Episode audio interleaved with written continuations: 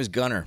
I play in a local Austin band called The Big Gun Show, and I created this podcast to sit down with other songwriters, musicians, and artists and lovers of music to talk about their top five records that have inspired their lives and musical prowess. I took a brief pause, a hiatus, if you will, but I'm back. I've really been missing doing these podcasts. It not only turns me on to the new music that I now love, but hearing why the podcastees actually chose their top five records. Now, as season two does continue, I'm thrilled to have John Chipman on the show today. He's been playing music professionally for over 25 years and has played with an insane amount of musicians from the Resentments, who I so love, um, Slaid Cleaves, Band of Heathens, David Grissom, who I think defines what Texas blues really is, and of course my favorite, Kelly Mickwee. If you ask me, I think he's uh, one of the top three drummers here in Austin. He's toured numerous times in Europe and the Far East, and he moved to Austin after studying music and graduating from the University of Oklahoma. In 2007 and 2008 Austin Chronicle Music Awards, he won Best Drummer. Um, in Modern Drummer, he passes along some tidbits of what he has learned from other musicians. Number one, never ask of music. When you expect music to do things for you, it will not happen. Music itself is the reward. If any success or fame comes as a result of playing music, be forever thankful because you have already experienced more than 95% of the people who have ever picked up a pair of drumsticks. Number two, the fewer notes you play, the more money per note you're making. Save your big stuff for the last chorus of the last song in the encore. Number three, never play in a trio with a husband and wife. And number four, never cop an attitude. There's always somebody better than you. If you see someone who might not be up to your personal yardstick, watch even closer. They'll teach you something you didn't know.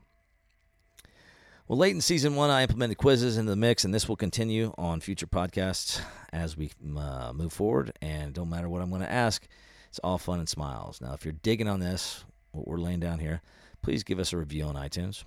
Uh, you can find my top five records pretty much anywhere you listen to podcasts. But if you were to give a star for each one of your top five records on the Apple iTunes platform, that's five stars, uh, be super appreciated. Uh, let's get to this conversation. But first, close your eyes. You're at the Grand Canyon. What five records do you have? All right, today, stoked to have John Chipman here with me uh, to talk about his top five records.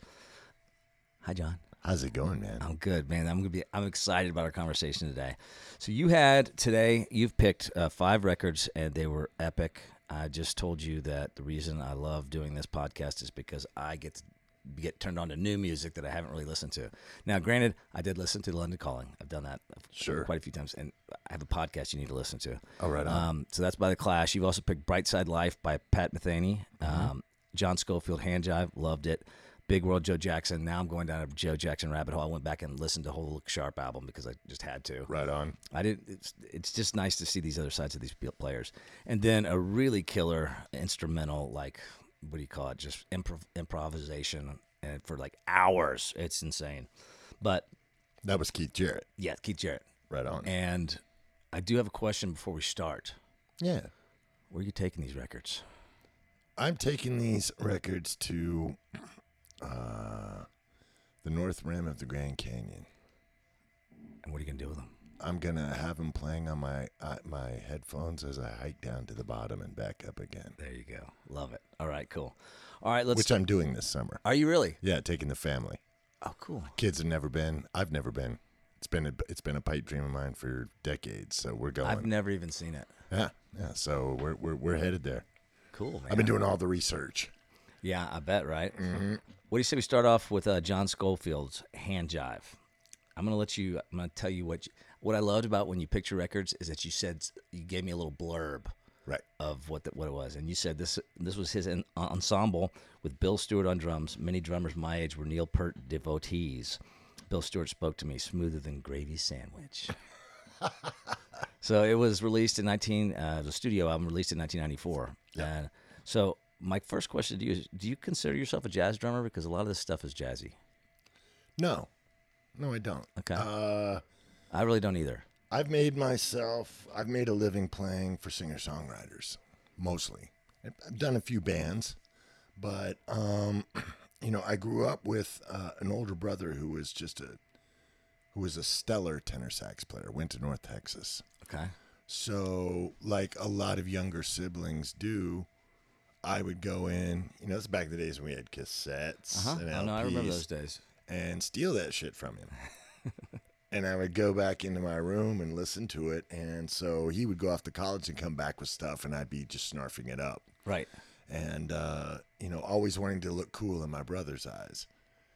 You know, he would bring, he would mention a song or something off the record, and I'd start chiming in about it. He's like, "Oh, you got it in my records again, Dave."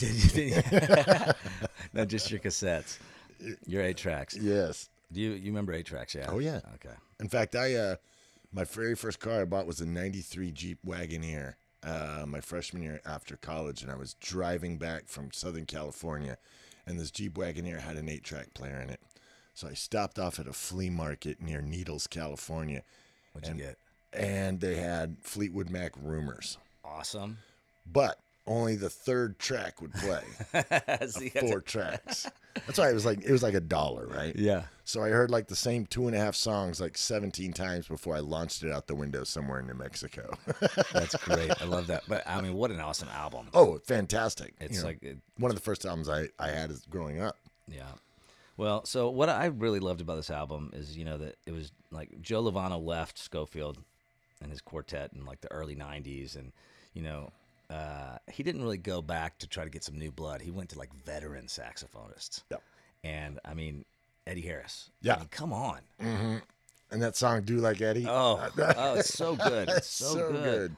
Yeah, you know, and, and then you know, I mean, I mean, Scofield was already playing, you know, funky mu- music, and then here comes here comes Eddie and just just drops it right on top of it. Well, in this album, really, I mean, from just briefly before this, he was playing really more fusiony. It was uh, heavier, a little more distorted. That's, Uh-huh. Yeah. He had Dennis Chambers playing drums, who was a monster. And uh, you know, this is the album that turned me on to to Bill Stewart. And um, I felt like a dog that had been shown a card trick. I was just like hearing the way that this guy played drum set to me was like unlike any drummer I'd ever heard yeah, before he's just so badass. incredibly greasy and smooth. And when you, if you go online and watch video of him playing, he, he's a little awkward looking sometimes. Right. And you're like, it doesn't equate. It's like th- this smooth, beautiful, just flowing drums. This guy up there's a little herky jerky. I could equate it to watching Schniz okay. play. He's one of my favorite drummers in Austin. yeah, The guy is the funkiest guy in the world, and I remember watching him play and once. that and- vocal. Oh God, he's he's he's fantastic. The guy should really do a solo album with him singing lead and playing drums on it. I think it would be fantastic. But I'd watch him play, and it didn't look like what I was hearing. Right. But man, is that guy funky? So, Oh, he's so when He good. was in the Scabs. Oh yeah, I yeah. used to uh, tended bar up north, and I would just like drive on Tuesday nights, drive all the way down there, get there by midnight, and Did you ever hear the Jerky Lee stuff?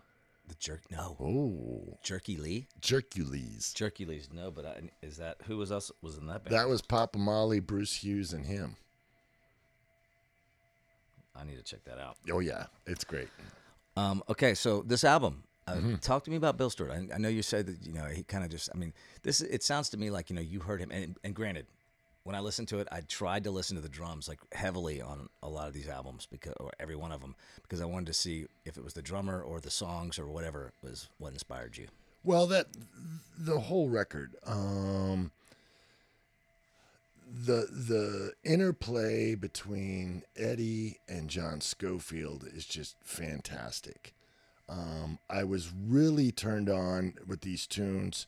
Uh, there's a song in there, "The Seventh Floor," which is in seven, Ah, okay. but it, it doesn't feel like it is. no, and I, I actually have a note that I wrote down to myself. Bill Stewart on drum solo at the end, so good. Oh yeah, I, I, I mean, And, I, and and this is when we were talking about if I only had five albums. Well, this is the one that really got me into really into Scofield and into Bill Stewart. And there's so many fantastic albums after that. And Bill Stewart still plays with him. awesome. And I've got a live record that was bootlegged uh, in Europe. That's a live concert of them with that quartet. And it, correct me if I'm wrong. I think it's Steve Swallow pay, playing bass, but I don't remember. Don't know.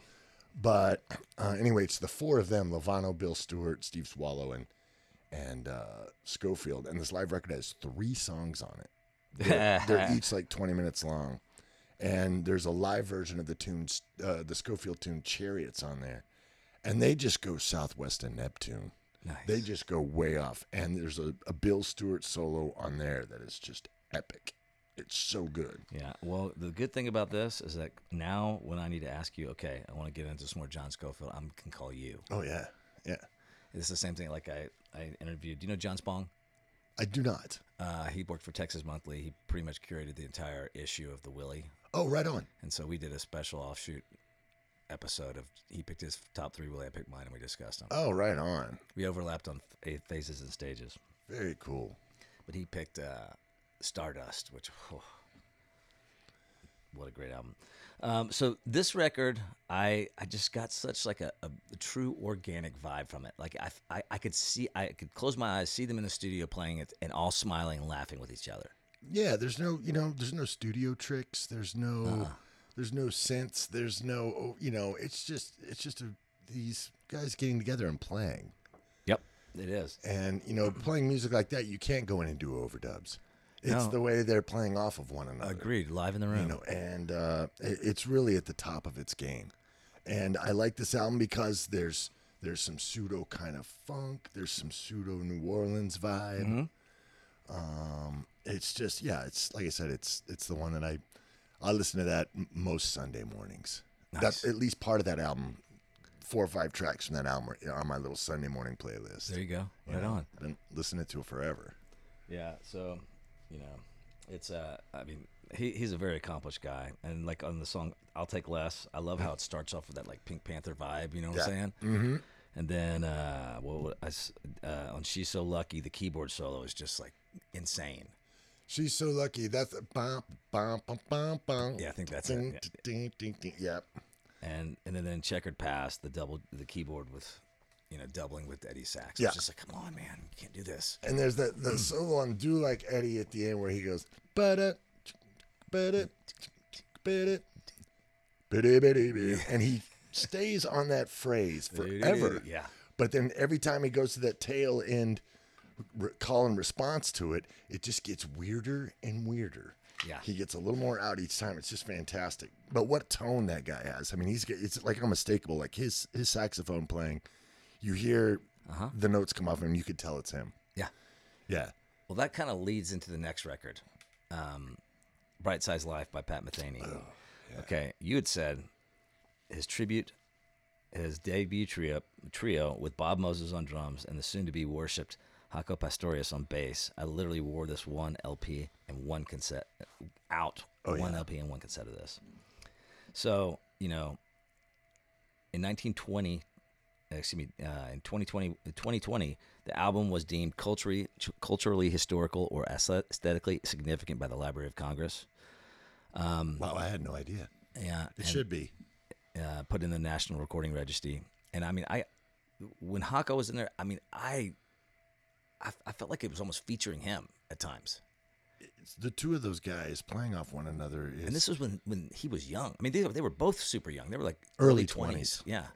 you know, and you know, of course, Jaco met a, a really untimely demise, um, and it was it was really sad and horrific. Um, but you hear him on that record, and you never heard bass played like that. Right. Just never. Well, Um, it's so Pat had said, everywhere you go, you hear.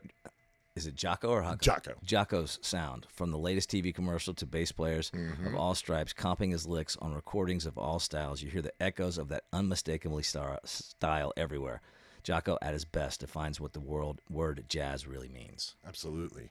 You know, he was uh I have to say you can judge how great a person is by how many people on their instrument they ruined later. Be, you know, True it's that. like it's like how many guitar players you by the thousands tried to play like Stevie Ray Vaughan. Yes, How many bass players tried to play like Jaco? right. you know, and and on and on. And you know, I knew so many bass players that that wanted to play that Well, he ripped the frets out of his bass. Yeah. literally. He, I mean, he was like the first guy to do that. Yeah, and uh, the guy was so lyrical, and but you know he also played in rock bands before that. You know, he played with Mitch Ryder. Yeah. Yeah, and uh, you know later with Joni Mitchell. She's made the top five records twice, Yeah, well, it's- it's incredible. but I don't get it. And Not a why jo- are you not a I'm Joni not, fan? I'm not yet. I'm I'm begging for somebody to turn me on. Just like I, to be honest with you, I'm not a big Bob Dylan fan, right. But people are picking it, and so I'm I'm trying. Sure. Well, that's good. You know, you're at least you're willing to expand your horizons. That's this. That's a what, lot this, of what this whole podcast is about. A lot of people won't do that. Yeah. Um, so Andy Aledort for Guitar Extra interviewed Pat, and he said, uh, to, m- to me, Jim Hall was really the father, not just for me, but almost for all other young guitar players, including John Scofield, Bill Frisell, uh, John Abercrombie, Mick Goodrick. I love that he says John Scofield. Uh, all of us are very much descendants of the all the things that he discovered, and all of us have real strong things that we love to do. They're almost directly taken from this record that's cut. So, uh, so, uh, so good. You know, and my, my brother was the first person to turn me on to Pat Metheny, and it was actually the album First Circle, um, which is a genius record. But that's when Pat Metheny started delving off into the world of the Fairlight computer. Okay. Um, and if you remember those, they were basically big What- sampling synthesizers. what year was They were- this? This was in the mid '80s. Okay. And you know, a Fairlight computer cost like it was like eighty grand. Right. Um, and so First Circle was a a complete departure from still uh, from Bright Size Life because it was there was it was him featuring Lyle Mays on piano and a drummer named Paul Wertico, and it's definitely more modern. Okay. It's it, it borderline. Some people say Fusak-ish. Yeah. There you go. I love it. I think it's fantastic. But the first song on the whole record is called Forward March. And he takes the Fairlight computer and basically does a tribute to like a seventh grade middle school band trying to play a march song. And it's, it's the funniest thing that you've ever heard. And it's totally not relevant to anything on the rest of the record. I thought it was like the weirdest choice to have as an opening cut for a record. But I went backwards from there yeah. and got this record. And um, So here's what um, he said in the interview. He said at the time the record came out, it didn't get all that much attention. It kind of got mixed reviews. I have different perspective of, of it now than I did then because to tell you the truth, after we did Bright Size Life, I couldn't listen to it for about seven years. I thought it was terrible. And I went, okay, that was fun. Jaco, Jocko was really wild. It was the first time he'd seen Europe, and he was really high energy. Blah blah blah blah blah. He said I can play better than this, and every blah blah blah. And then so you know, from my perspective, now 15 years later, that's probably one of the best records I've ever made. And what I what I think is, I think that just goes to show that creativity stands stands the test of time. It's not always appreciated at first. Right. Totally. You know, and uh, f- from the opening track, I mean, even though you go through uh, Unity Village or Missouri Uncompromised, uh, like Missouri Uncompromised is almost like a folk melody Mm-hmm. going on with Totally. really heavy changes underneath it. The, the melody, though, isn't that outside. It's Right. not like a, it's not accessible. But, you know, the title track, um, it's out there Yeah. and um, the way they get to, you know, like the the final chord on that song, da da da da da, it's like the most mm-hmm. dissonant thing in the whole song, and you wonder why. I wonder why they made that choice, or why, or if it was a choice. They did a take and they just happened to land on it. Like, well, that was the best one, Yeah, you know, yeah. because you never quite heard, and he's playing like a minor second, two notes right next to each other, so it's real dissonant Yeah, on the guitar. And he's like, I wonder where that came from. Right. right. Exactly. Right. But to hearing him and Jaco go back and forth, and the way Jaco accompanies Pat when Pat's soloing, he always finds. I, I hate to use the superlative, but like the perfect spot to interject. Yeah. And then Pat does the same thing with him. Just hear these guys playing back and forth. And it was also my first experience hearing Bob Moses. Okay.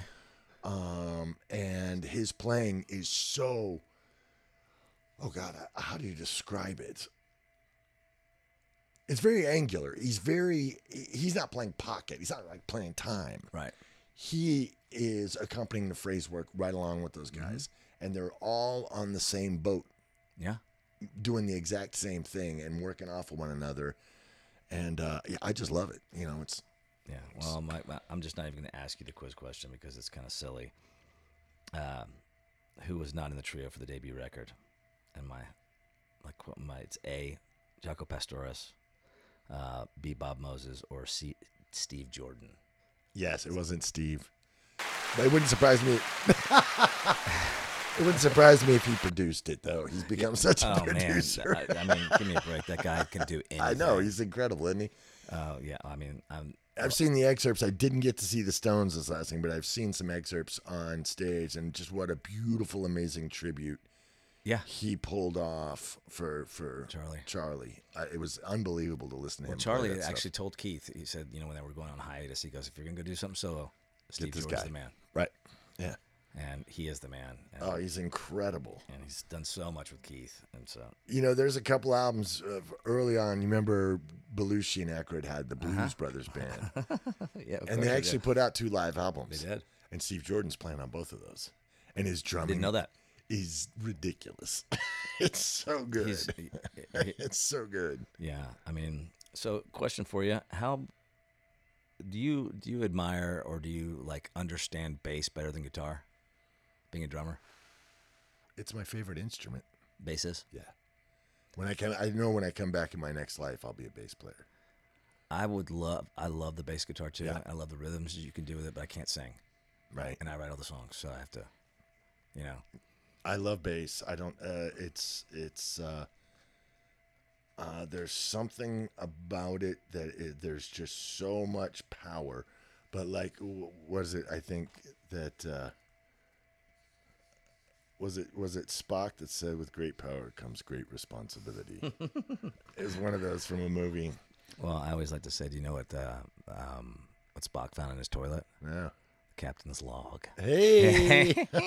All right, let's talk about Keith Jarrett. This was a, a, a phenomenal record. Um, you said the greatest pianist in my book. The album was only one of many concerts where Keith Jarrett's Jarrett would walk on stage, start improvising, staggering musically and dex- dexterity. dexterity. Um, it was actually two concerts. This one was. yeah. It, wa- it was made, made up Lausanne and Bremen. yeah, uh, but that doesn't really matter. Yeah. it was it was epic, and I, I mean, I'd never listened to this album. I've never even listened to Keith Jarrett at all. I didn't even know who he was, and blown away. Uh, I am I am now a fan. That is for sure. And so one of the things that I loved how he did it was he was playing different rhythms with each hand the whole time. It seemed like His his faculties are off the planet. it was it, it, it was his hands each of his hands has their own brain and they work independent of one another And, I mean, who can improvise for an hour Mm-hmm. straight? and you know uh, uh, so my buddy trevor nealon uh, in the band of heathens Mhm. trevor uh, we were up in tacoma where he and he and seth the bass player were from that that part of washington and we were staying at trevor's fa- parents house when we were on tour and i woke up one sunday morning and i went into the kitchen and nobody was up but trevor was sitting there and over the speakers i'm hearing this piano so i'm just sitting there listening i was like man this is this is beautiful who is this and he goes oh bro this is keith jarrett you know, and trevor being a piano player immediately is like okay he went and took his entire digital library of keith jarrett and just dumped it over to my computer when we got home Right. he's like you won't get through this in five years And yeah. and I'm still listening to that one. I've I've I've gone through and listened to every record, but with that stuff, you can't. You can put it on casually in the background and have it be ambiance music, but there's so much beautiful stuff going on that you really want to sit down in front of a great set of speakers, close your eyes, and just absorb it all. Yeah. Um, it kind of reminds me of like I mean the way that he would do that, you know, the in each hand, which I love. I think that's a beautiful analogy um, of how Keith Richards, when he first heard uh, Robert Johnson, he was like, "Who's playing with him? Yeah. Like, who's playing those bass?" You know, and I mean, big influence on him. Oh yeah. No, I mean, it was, Question for you: How um, do you know how many instruments he can play? I think it's just the piano. Keith Jarrett. Yeah. I, I it's got to be more than piano. I would say yeah, but I, I'm unaware if he plays other instruments. But you know, he, so he's got an amazing trio. Now Keith can no longer play anymore. Right. Stroke, right? Uh, yeah, and uh, he lost the, the left hand. I believe he can't use it, which is just tragic. But for the longest time, he had this amazing trio with Jack DeJohnette playing drums and Gary Peacock on bass. Um, and uh, uh, that's where I kind of knew Keith Jarrett from. I knew him as a jazz pianist. Well, when you listen to this record, it's there's jazz in there, A lot. but then there's gospel, Yeah, yeah. there's R and B, there's there's all sorts of different styles, and he just seamlessly goes from one to the next. Yeah, and it's it, it, it's crazy how, how he does it. I mean, it's like you, you don't even see it coming. You don't see you don't see you don't know he's going to do it. He's just it's completely like off the off the cuff. Well, and the open, and you know, and basically, it's just a series of melodic themes that he expounds on. And that first one that opens up, it's so lonely and beautiful that bum, ba ba ba bum, ba bum bum bum, ba ba bum. Well, da da da da da da da da. da. I, I mean, I can hear the whole thing. Yeah. And then each time he passes through that, something changes. Mm-hmm. And then he all of a sudden starts going into this stride piano thing, or not really stride, but this walking bass part in the left hand, while still playing those changes. Yeah. And all the, it's it's it just keeps growing and growing and growing. And it's sometimes like, okay, somebody's walking up behind him with another Yeah. pair of hands. exactly. There's no way that one guy can do that. Uh, so uh, one critic called it Jarrett's masterpiece. Two Titanic improvised performances. Um, in Jazz.com, the same critic said uh, rated it 100 for 100. He said um, jazz musicians all, have always emphasized impro- improvisation in their work, but few have taken this uh, reliance on spontaneous creation to the lengths Jarrett has in his solo concerts. He pioneered the concept of an entirely improvised piano recital, wholly inspired by the muse of the moment. But if the concept is exciting, Jarrett's execution uh, of this ambitious idea is even more impressive. It's jaw dropping. It's it's it's, it's unbelievable. Is It what is. it is. Yeah, yeah, it is. Um, And you know, this is an album. I, I think that he might he panned some, because you got to remember he did the Sun Bear concert series, uh, which came. Ooh, I'm trying to remember the year that this one came out. Uh, this might have been after the Sun Bear series. Oh no, no, this was 74, 73. Uh, but then he did this whole series of these concerts in Japan. Really, He's got the Sapporo concert, Nagoya, Tokyo, Kyoto, and there and there's like six or seven of them that he just walks out on stage and starts do, doing his thing. And then he did several in Europe, and just the whole- like I said, he, here's a guy that grew up. He was classically trained. uh, he had to have been. Yes, because you can hear you can hear in in his chops, in his execution and his dexterity, and uh, you know, he, he- it's mind-boggling. And then diving off at some point in his life into jazz theory and exploration of tonalities, Yeah. you know, which jazz really did um, and combining the best of both of those worlds. Where you know, I hear this album, I just, I just, I, I have a soft spot in my heart for it. It's such a beautiful piece of work. It is. Well, I mean, you've, you've already made me a fan. So Right on. Uh, okay. I'm really looking forward to talking about these last two albums. Here. Right on. Um, Big World by Joe Jackson. Live record, no post mixing either. Out of print, unfortunately, my favorite Joe Jackson by far. Um, released in '86. Um, you know, he was he, he got to the point where he didn't want to really do the singles anymore. He didn't mm-hmm. want that overproduced thing. So that's when he, you know, told everybody be you know be quiet, make sure that you're you don't applaud before it ends and stuff like that. But I mean, after listening to that, I went back and instead of listening to one of your next records and doing the research that I needed to do, I went and listened to Stepping Out Right. and I and I I I've never really kind of experienced that. I mean, I listened to it a lot, like when I was in college, Right. but and I always remembered, you know, is she really going out with him? That's, Oh, it's- yes, that's a the- great hit. It, it's it was it was a super hit. Yeah. but you know, I mean, he was doing all pretty much new material on this album. And there's a th- there is a definite theme running from song to song Uh-huh. to song to song on this. And, you know, it's the first time that I'd heard a record like that. Um, and, you know, with the album being called Big World, well, every song takes on a deliberate flavor from some portion of the world. Yeah. You can hear it in the tonality. But then also, he's incredibly, uh, incredibly biting with his lyrics sometimes. Uh, Yes. Jet Set, all just talking about how awful American tourists are, which is true. you know, you know, you think they're loud or something? Yeah, I know. And uh, but the wit with the way he writes the stuff is fantastic. Uh, and also the the song "40 Years" on there. You know, we're Uh-huh. living it right now. You know, uh, Russia and the U.S. squaring off once again. Yeah. You know, and everybody else is the pawns in our chess match. Yep. You know, it's. But uh, I no, I I love that record. Uh, Gary Burke's playing uh, the drummer on that. It's so rock solid. Uh, and Wild West, you know, the Yeah. opening cut on there where you hear that that guitar, it's, it goes for a long time, and it's almost like a penny whistle. I know it's a synth, Mm-hmm. you know, and you're like, well, what's going on here?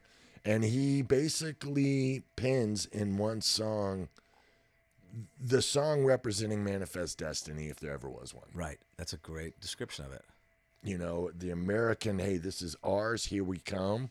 We're coming to take this. And, uh, you know, a lot of times as Americans, the proud people we are, do not like hearing that. And there's a lot of people, a lot of, uh, I think Joe Jackson had limited success in America because he wasn't afraid to go say his feelings about certain things. Yeah. And he was different. He was totally different. You know, uh, the coolest thing about this album, in my opinion, was the fact that it was mixed live from microphones on each of the music instruments and sent directly to stereo digital tape recorder with no post recording mixing or overdubs. Yeah. That's, and that's incredible because That is album, insane. That it is- sounds so good. It, it, it does, and I'm just blown away by that. And I'm I, I here's my question to you: How long do you think it took him? How much prep time do you think it took him and his band to get it like that? You know, I think when you're when you're when you're dealing with players of that caliber, I don't know necessarily that they had to spend exponential hours rehearsing their parts uh, because they're just super high quality players. These are really, really, really great musicians. Uh, but what's amazing is the fact that you listen and you never at one point like, oh my god, that's too loud, or oh, Yeah. that's you know the, the the the mix is all wrong. Right. This is a, a group of musicians that have played together a lot, and they know what their sound is on stage. Correct, but I'm not even talking about like the sound and the, and the levels and everything like that because that's that's just as important to this. You're not gonna get that right mix if you don't get it right. Right, right. And so I'm I'm curious to know if I just don't know. I would love to know exactly how they did it and I'm that you know, and I don't know. I don't know. about They may have just done a whole series of, or they did a whole bunch of shows. Yeah. and took notes. And finally, when they decide, you know, they may have done it in Europe or somewhere else that was unannounced, uh, because this this this album was actually taken from two performances, Okay. And uh, the, most of it was from like I, I want to say like somewhere in Virginia. It- It's I remember it's in the liner Not sure. notes. It's two shows, and so I think they took the best cuts from from two Yeah. performances, which there goes to show, you know, it wasn't just one whole show. Right. I think they. I think I read someplace that there were like 64 tracks that they recorded. Yeah, all live. Boom, there it Yeah. is. There's no, hey, let's try that again. Right. You know, You never know. and yeah, if they had, you know, we don't know. This was before the digital age. They could have stopped in a song and told the audience, "Hey, we're going to try that again."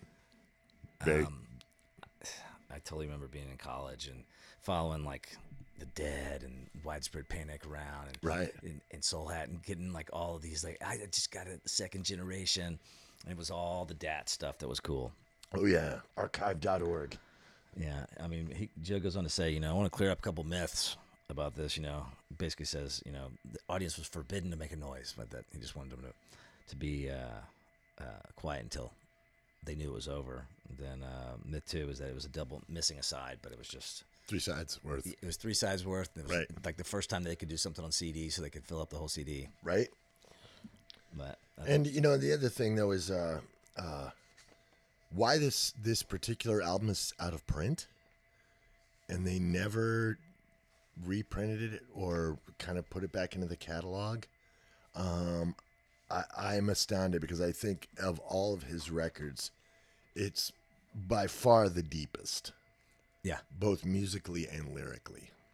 You know, uh, the the topics from song to song in Big World is some pretty heady stuff yeah, and uh, it's it's a really accurate snapshot of humanity, whether it be politically driven or just how people are, um, and and our proclivities and our our stereotypes and all this stuff put into this record this way. I, I just it really I really loved it. It really spoke to me. that's awesome. Yeah, I have. You know, I'll go ahead and say it right now. You know, my as cliche as it sounds, Keith Richards is my hero.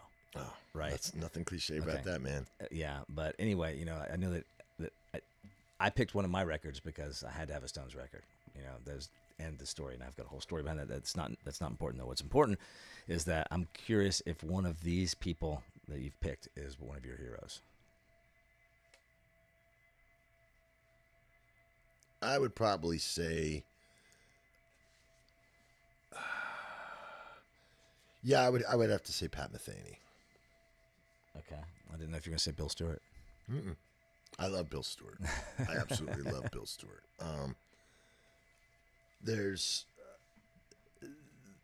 there's something singular about his playing. Um, that you know, I am not well versed enough in jazz theory to tell you the actual breakdown of what he's doing. I'm a Nor- drummer. Nor am I. I'm a drummer who took theory only because I had to. um, That's fair. but there's something about um, when I hear him play, a lot of times, again, the melodies to a lot of songs that he plays are readily accessible. They're not way out. It's not like Sun Ra, Yeah. you know, Yeah, re- readily accessible. And um, he has this fluidity about his playing that I haven't heard in other guitar players. And he's like the one, he's the guy that I really dug in when it came to listening to improvisational stuff. And then I went backwards. Right. You know, then I went, dis- you know, it's strange to say, it's just because of the age I was when I discovered him. I, I was going to high school in a small town in Texas. So I wasn't exposed to a lot of great stuff, uh, but only through my brother bringing stuff in. And so then I went back and discovered at later dates, you know, Coltrane, Mm-hmm. Yeah. Miles Davis, you know, the list goes on and on of the amazing jazz players that were out there. And, you know, we look back now, Metheny kind of belongs in that pantheon of great musicians. He really does. He's, uh, you go from Bright Size Life to the last albums he's done, and you listen to the musical departures he's taken along the way, the things that he's done that are you know, several years ago, he did a live concert where he had an entire robotic band behind him. I, I I don't even know what that is. It was, he was a one man band. Was it tracks? No, it was levers and pulleys that actuated stuff and made sounds and played a, gu- strummed a guitar, or hit a drum, or played yo yeah. Wow. And uh, he did a few a few shows of that, but of course, you would not have wanted to be a roadie on that gig. No. Right. Uh, well, I love how the album starts with Wild West. You know, it's just like that acoustic sounding guitar, and then it gets in that kind of that poppy. I, I felt like I was listening to the Smithereens back in the '80s. If it wasn't for the fact that Joe Jackson was singing on that, you would have never thought a British band was doing that No. song. Yeah, no, I know. It, it was cool. And that album, you know, it's great because, like, again, song to song, it, things go. You know, it goes from Tango Atlantico, this beautiful tango. Um, Jet Set is one of my favorite ones. So good. Um, uh, the song Big World. Uh, um, oh, strange how the world got so small. God, God, God, what's the name of that song? Uh, I have the album and I can't remember the title. Uh, we can't live together starts off so mellow with just the bass, and then this chorus of like gushing vocals. oh, and it's just that beautiful, It's- and that- nasty Joe Jackson. We can't live together. Uh, yeah, oh, it's so good. And then 40 years when it came on, I felt like I was listening to a musical. yeah, yeah. No, right? it is. I, yeah. I was just like I'm looking, listening to like Chicago or something. No, and that's why I said it's it's a pretty it's a pretty broad album musically. And in that song 40 years, where I come from, they don't like Americans too much. Yeah, yeah. they think we're so rude, so tasteless, yeah. and so out of touch. And it's you know I've been to Europe a lot, and I've seen I understand why they feel that way. Yeah, a lot of Texans do do that. Well, I mean, it, uh, America's an amazing place. I am a proud American. Um, we need to somehow figure out to find a place of humility. And I think a lot of Americans conflate the term humility with humiliation, and they don't mean the same thing at all. You can find humility through humiliation, but it's really painful. Or you can That is find beautiful. I love it. you can find humility by saying, Where do I fit in in the world? Where am I right sized? Yeah. What is my place in the world? And I think a lot of times in America, a, a, a percentage of our population says, We're American, no questions asked, deal with it. Yeah. And it's hard to maintain and foster long term allies with that kind of behavior. We are on the same page. You know, I feel it's the same thing as like when Texans go up to Colorado. Mm-hmm. We're hated up there. Yeah. And I'm a, I'm a, I was born in Texas. I'm a native. I can, you know, I, I call myself a, se- a seventh generation Texan because uh, I, I can track it to 4 Mm-hmm. but because James Bond's one of my other heroes, I always like to just say seven. uh, so, how would you describe the difference with this and other Joe Jackson records? Oh, again, I, you know, I think with this album, excuse me, this album is thematic. Okay. There is an overarching storyline from beginning to end of this song, and all these songs play a part in the big world. Uh, the other albums, I, you know, wonderful records Yeah. great songs, but it doesn't have that same kind of appeal to, for for me. Okay. I like the fact that it's like you put this record on and go beginning to end, and it's this unfolding story Right. going from song to song to song, and it, it all pertains to what the album title is. Yeah. Big world. Uh, you know, that's what how I see it. Not that that's right. It's eh, hey man, it's it's right enough for me. Okay, so London Calling, The Clash, Oh, the Okay, best record that came out of that generation. greatest rock and roll album of that generation. Sure, they're a punk band, but so much more. Oh. Now, have you ever listened to a podcast called Stay Free? No, Chuck D narrates it. It's like six episodes, and it's all about the Clash. no way. It's awesome. Okay. It's truly awesome. I'll, I'll send you a link to it. Um, but uh, it, it, it, I loved it. So this was released as a double album, uh, '79 in the UK. Consistently ranks upon the you know top hundred for the Rolling Stones. So my question is, when did you first hear this record, and how did you know it would affect you like it did? I heard this record probably uh, right after it came out. I was a little kid. Yeah. My brother's a teenager in high school. We were living in Athens, Greece. And my dad had bought my brother a boombox. And that was like one of the first he he bought that. They was able to get it on uh, Cassette. cassettes and wore it out and then finally found it on vinyl. I I can uh, I can literally tell you that I have worn out two copies of this on vinyl. I know every great. I know every song uh, out like the back of my hand. It's just uh, this, you know, I've always loved punk music.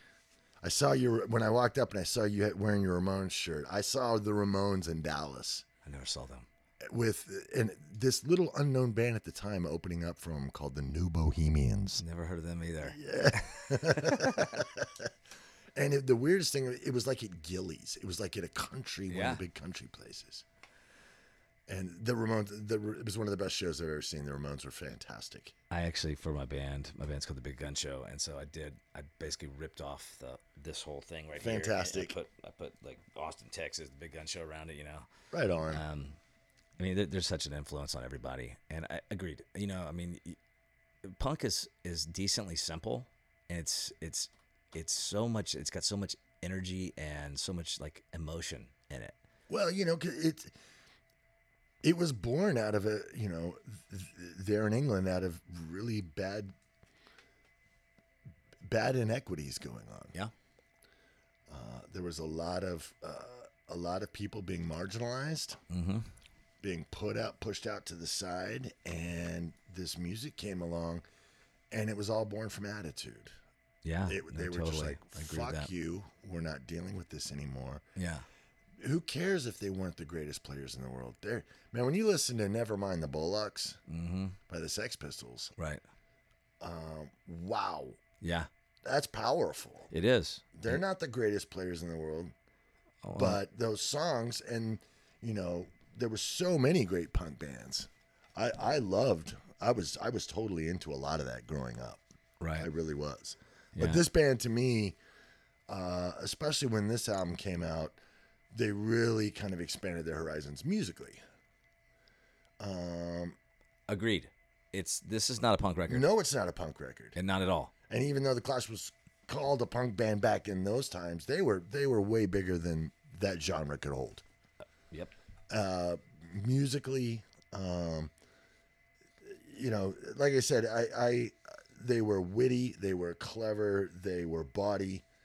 Um, uh, it was just uh, sometimes the words just fail me. I just, I just, I'm such a super fan of that band. Yeah. Well, I mean, I don't know how you can't be, to be honest. Um, but you know, Joe and Mick, they were having writer's block, hadn't written a song in like uh, something like a year. And then they showed up at Vanilla Studios, and in a matter of months, you know, they had this new epic record, right? Yeah.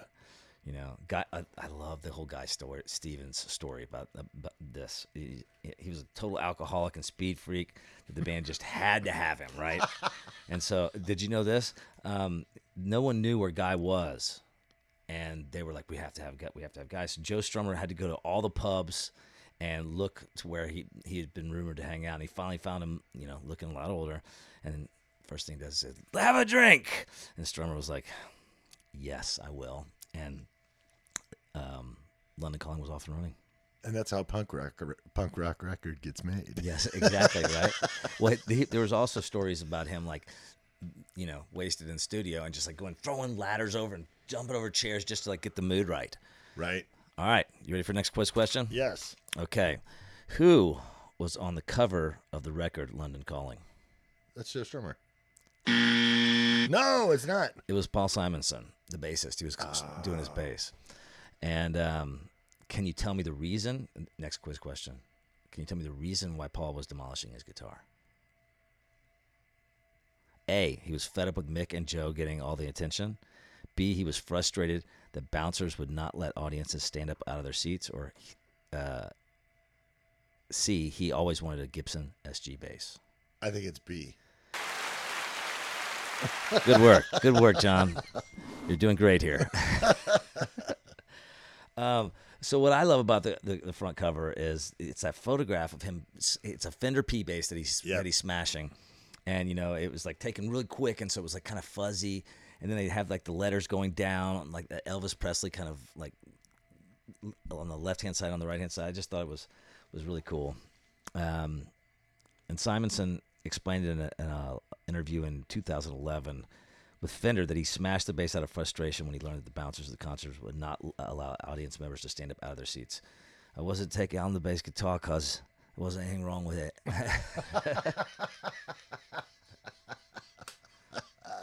so I love that story. And yeah, you definitely got to listen to Stay, Stay Free. It's really cool. Oh, right on. No, but you know that's uh, also Topper Headon. That was my the question I want to ask you. What do you think about him as a drummer? Oh, fantastic! you know, um, uh, I mean, you know, again, it kind of shows my narrow scope that I had as far as the the volume of music I had access to back then. But you know, I learned how to play 12-8 grooves listening to this song. I learned how to play. Uh, uh, the, the song "Wrong 'Em Boyo," Mm-hmm. which is a ska tune. Yes. Learned is like, oh, okay, you know, that's got that kind of, it's got kind of that ska groove to it. Um, uh, the Guns of Brixton, you know, uh, uh, okay, here. The song I'm looking for. Well, okay, hold on. How about yeah. this? Record Guide called it the best double album since Rolling Stones' Exile on Main Street. This was in what, 79, 78? 79. And then, uh, so Exile was in 72. I think that's a pretty good accurate uh, comment. I, uh, I, it's in my top five albums of all time, so I think it's better. Well, the reason I, I, I, love Exile too. yeah. I was sitting with this guy one time. This was like probably 20 years ago, and he, we were sitting there, and this guy was like, "How do I introduce you to this guy?" And so he's like, "Yeah, you know, when I interview somebody for a job, you know, I always say, you know, what's your favorite favorite Stones album?" I said, "Well, what, what's yours?" And he said, "Exile." I said, "Well, you're wrong." and he said he looked at me like that, and I, and I was like, "There's no such thing as the greatest Stones album. They're all epic." Ah. And the guy that was with, that brought me there he- on the way back, it was it was a freeze, and we were going over that bridge of Lamar. Right. And he's like, "You can't say that to him." Blah blah blah blah. And I, I was like, "Dude, I was joking around." And right when he was doing that to me, hi we were going over the bridge that iced over. His truck started doing this. He went boom right to the side. and I, I'm sure he thought I was a dick, but man, I I couldn't help but laugh. Uh, working for the clamp down. That song, Yes, I mean, that song, and Death or Glory. oh, They're just that's- rocks. Those are like anthemic rock and roll songs. Yeah, but it's just like they're again they're showcasing the fact that they're not just a punk band. you know? Right. They're doing all this other stuff. They're doing the the, the, the true rock and roll. They're doing the ska stuff. They're uh, I mean they're doing a lot of stuff on this album that's just you don't see that a lot. Like Right. my next uh, that album just enough to get pressed on vinyl is called Honky Rock because we've been playing Ginny's for like eight years, Right on. and so first half is going to be side H It's going to be honky tonk, flip it over, rock and roll. Right. Oh, that's very cool. Yeah, Right on. Ginger Lee is helping me with the artwork. Very cool. Yeah. You know, and they had. Uh, uh, there was just so many great songs on this. I mean, there there's not a bad song on this album in my mind. Um, you know, Train in Vain was like the, the one single that was on here. Yeah. you London know. Calling was a single, wasn't it? Yeah, I think I think it was a single, but I think Train in Vain was like the big one that that you stand by your man. Right. Tell me something you understand. So good. but then I guess there was it also got some radio play with Lost. Was it Lost in the Supermarket? Was Oh, well, another one? Yeah, I was I was going through it like because on Spotify you can look and see like who wrote Right. it and stuff like that. Just because I'm being a songwriter, I would that's I always want to know who wrote the song. Uh, So th- there's got to have been other people that picked this record.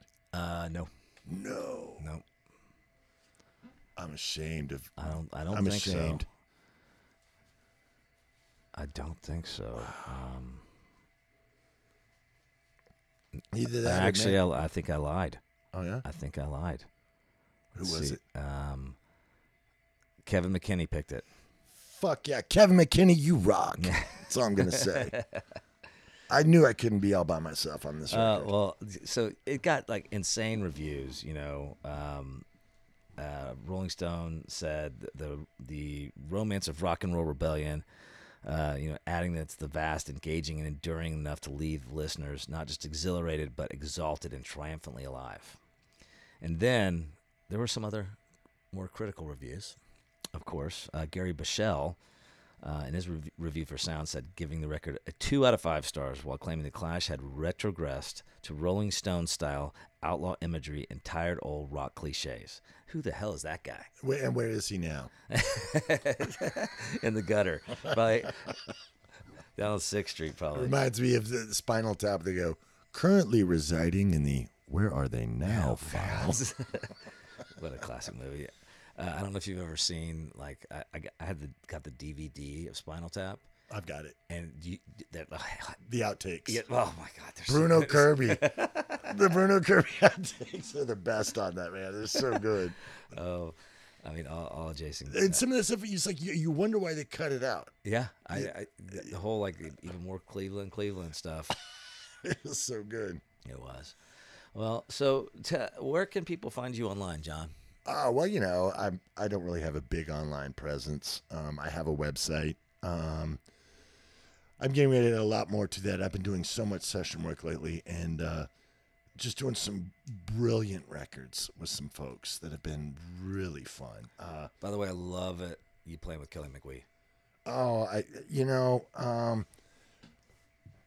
the Trishas were doing their thing, and they had asked me to come out when their drummer, you know, uh, couldn't make it, and um, I went out and played a couple shows. And Kelly and I were sitting out by the pool at a hotel on one of those runs, and uh, you know, all those girls were insanely talented. Yeah.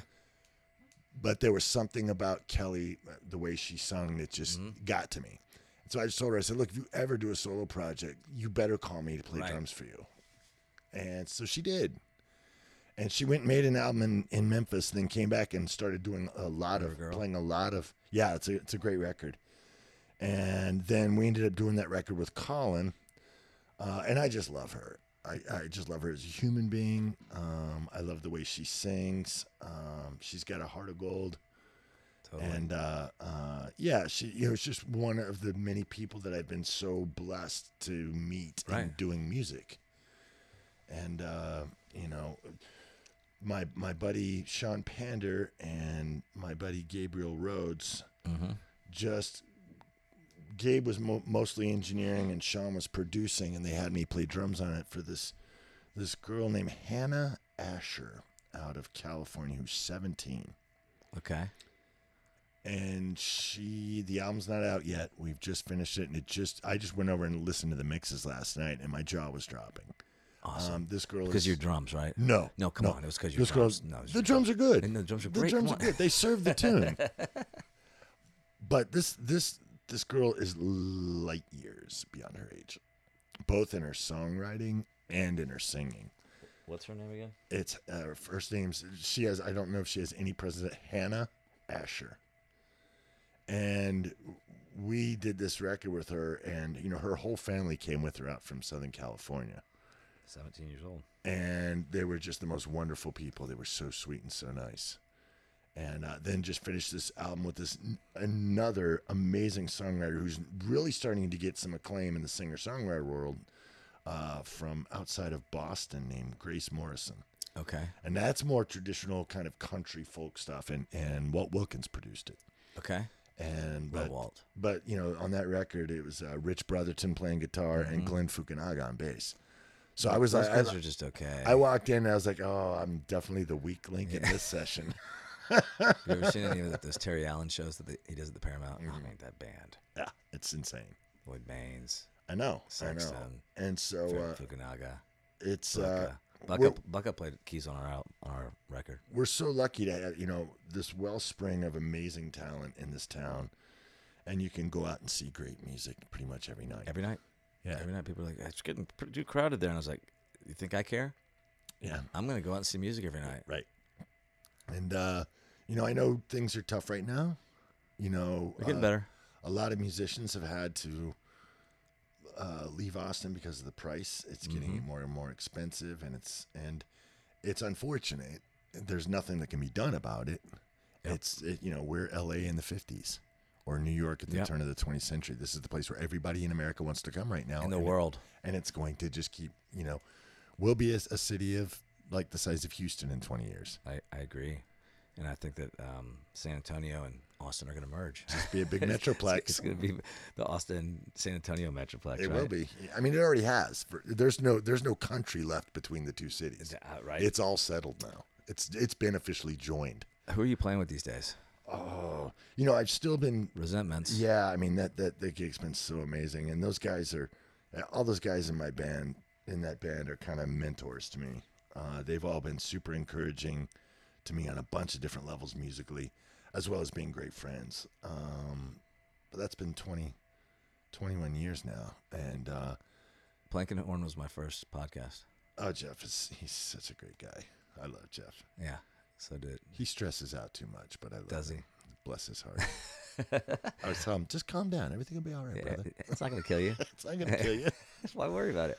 but I, I he's he's so super talented and uh, but everybody in that band's been great so you know i've still been doing that um been playing uh a lot with a uh an italian artist named Giulia Millanta and Giulia's super talented in fact uh, she just wrote on facebook she's in italy visiting back home and she just had a book published Wow. in italy she does everything she was a doctor and got tired of doing that and she's been doing music and she's got many many i think she's got nine or ten albums out she's been super busy uh, when i can playing with kelly don't Yeah. get to do it enough she's you know she left Shinyribs and is trying to get her thing going so Uh, She should a lot absolutely and uh, so a lot of times she's going out there s- s- quit Sun Radio. slinging it out there with her and a guitar Yeah.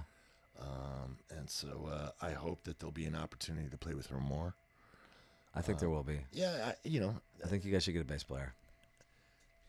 Okay. could Just- happen Just saying. yeah no i know what you're saying Well, hey man, thank you so much for coming out today. This I- was such a gas. I, it's, super fun, right? It Oh, kind it's, a, it's a total blast I always try to tell people go listen to those records again before you before you come in here because it also it often just like sparks something new. Oh, I remember this, or you know, this is the reason why I love this album. I smell when I was play, I back, chose Back in Black because I remember being listening to it in the locker room before a football game to get psyched up. Whatever Right, it is, you know, I just love hearing that kind of stuff. So, has anybody ever interviewed you about your five records? No, but I'm gonna have somebody do that this year. I'm gonna do it. You want to do it? Yeah, You're, you're I'm gonna. you're in. I'm going to go home. I know the Wilco record. I know the Willie record. I know Let It Bleed. I only know a couple of tracks Oh, the that I, I love that. and I don't know that particular Freddie King record. So, that. Oh my so Wait I'm, until you listen to that one, and then if you go back and listen to Jet Get Born, uh, it has got all sorts of influences: Beatles, Rolling Stones, ACDC. Oasis. Yeah, yeah, It's yeah, got, yeah. It's got all of that, all right, and that was their first record. and then I'll come and I'll. Uh, I'm gonna interview you about Done. your five records. Done. We'll do it. All right, I- Awesome. I, like it. Thanks for having me, man. Hey man, this was a blast. Incredible. Just flat out incredible. So fun to talk to John today. Um, I loved his story about um, how Americans are, need, need more humility and the difference of humility and humiliation. Um, but yeah, you can find him on his website. And if you got the gumption, head on over to thebiggunshow.com. Check out what my band is up to these days. You can also catch us on Facebook and Instagram and YouTube, all with the same handle of The Big Gun Show Band. That's the, the beginning, band at the end. And when COVID is finally away, um, our most consistent gig is our monthly residency at the Little Longhorn Saloon, aka Ginny's here in Austin, home of Chicken Shit Bingo. And we play happy hour first Friday of every month. I recommend bringing Grandma. She'll have a blast. And close your eyes. You're at the Grand Canyon again. What five records do you have? Until next time.